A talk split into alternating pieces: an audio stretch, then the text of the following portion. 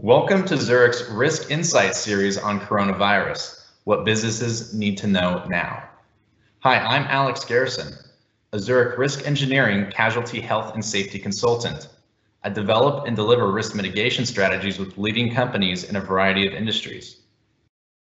In the wake of coronavirus, schools across the country face a variety of challenges as they reopen.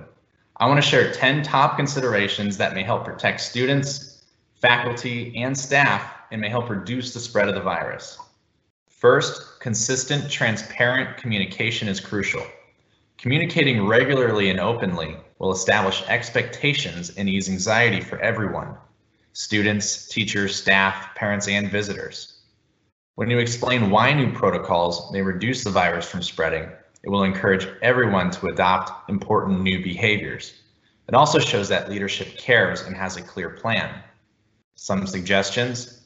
Establish daily announcements about the importance of washing hands, wearing masks, using hand sanitizer, and reminders to limit face touching. Post signs strategically throughout the building and campus as well. Establish a COVID-19 task force that includes a communication specialist. This team will identify and share information and will make sure your communications are consistent and accurate. Designate a point person to respond to COVID-19 concerns. Parents, students, and staff should know how to contact this person. Secondly, emphasize the importance of staying home when sick. You have to emphasize that anyone exhibiting symptoms of a virus, not just COVID-19, needs to stay home. For a list of symptoms, visit the website for the Centers for Disease Control and Prevention, cdc.gov. In addition, anyone who lives with a person who has COVID-19 or has had direct contact with someone who tests positive should stay home too. Again, the CDC website offers clear and updated guidelines. Some ways to encourage this. Develop and communicate policies that encourage sick employees and students to stay at home without fear of reprisal. Forego perfect attendance awards and don't assess schools based on absenteeism develop a virtual learning and telework options for students and staff, respectively. Cross-train staff so you have a roster of backup staff.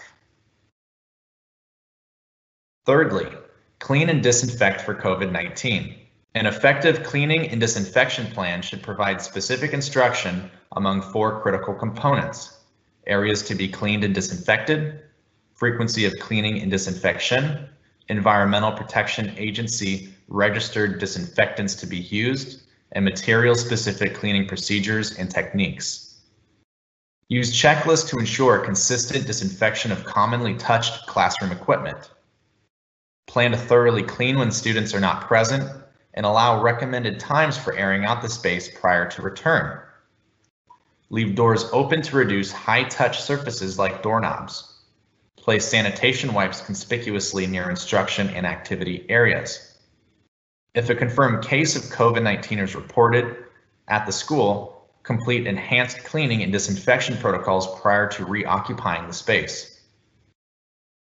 Cordon off all public drinking sources and encourage staff and students to bring their own water to minimize use of the drinking fountains, eliminating another source for viral transmission.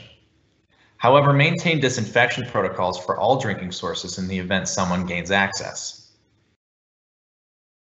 The fourth consideration, physical distancing matters. I think everyone understands the importance of physical distancing. The American Academy of Pediatrics suggests having teachers move between classrooms instead of students, which will reduce hallway traffic. Additional ways to promote distancing in classrooms could include Orient students back to back and display presentation slides on opposite sides of the room to reduce the transmission of airborne droplets across students. Substitute the classroom for large common areas such as libraries, cafeterias, or outside amphitheaters. Keep student and staff groupings as static as possible by having the same group of students stay with the same staff. Fifth, exploit the outdoors and improve indoor air quality. Being outside offers many advantages. The Mayo Clinic notes that wind scatters viral droplets, which reduces the risk of transmission. It also offers more space for kids to spread out. Indoors, improving ventilation also can help. When feasible, bring the outdoors in by opening windows to improve indoor air circulation, but direct airflow away from students as opposed to across students. Use filters rated minimum efficiency reporting value of 13 or higher to help maximize HVAC filtration systems. Some HVAC systems may not support this level of filtration. Industry experts suggest alternative methods such as running filters 24-7 with a rigorous changeout schedule, use of portable air cleaners with HEPA filtration, or integration of ultraviolet germicidal irradiation air purifiers. Sixth, establish a rigorous admission policy for all visitors. Visitors can unintentionally bring the virus to school. Anyone, including parents, entering the school should be screened and required to wear appropriate personal protective equipment. Consider these additional suggestions.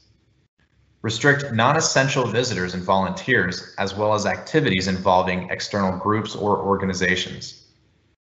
Establish a delivery drop-off area away from students and teachers. To reduce the number of students being dropped off by parents at one time, consider staggering drop-offs and pickups at school.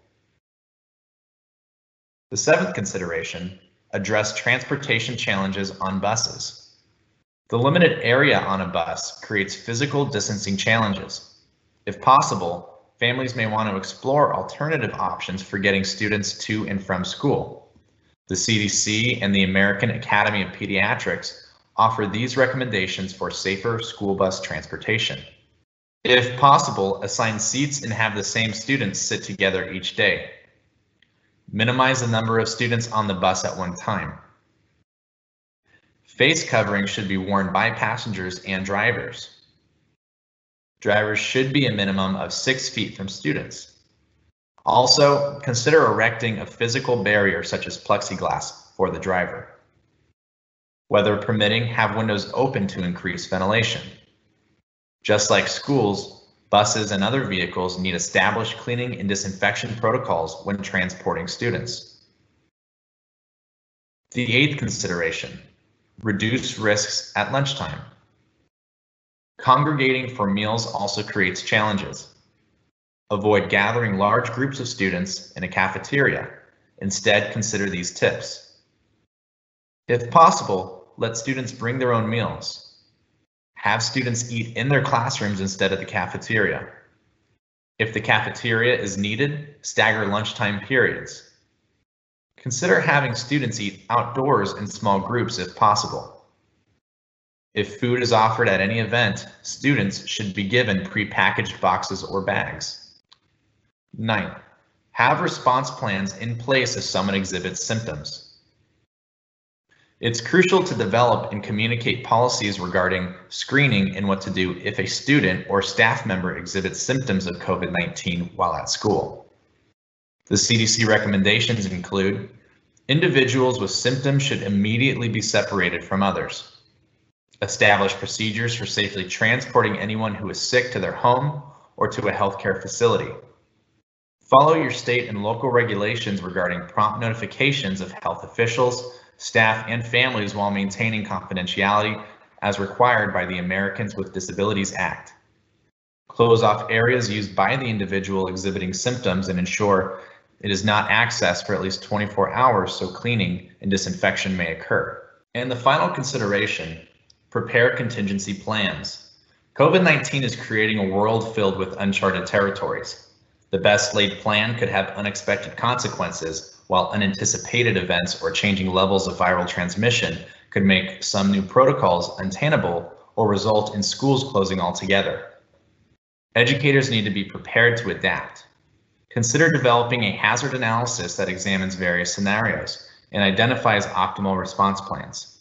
You'll find information on creating such a plan on the Coronavirus Resource Hub of our website, zurichna.com. Remember, adaptability shows a willingness to do what it takes to keep people safe while maintaining operations. These suggestions cannot provide all the actions available to help limit the spread of COVID-19 in schools. However, they are intended to supply additional insights to help keep students, teachers, and the community at large safer. As the COVID-19 landscape continues to evolve, it's important for everyone to stay informed of federal, state, and local guidelines. Thank you for joining me in this segment of Zurich's Risk Insight series on coronavirus, what businesses need to know now. Stay well.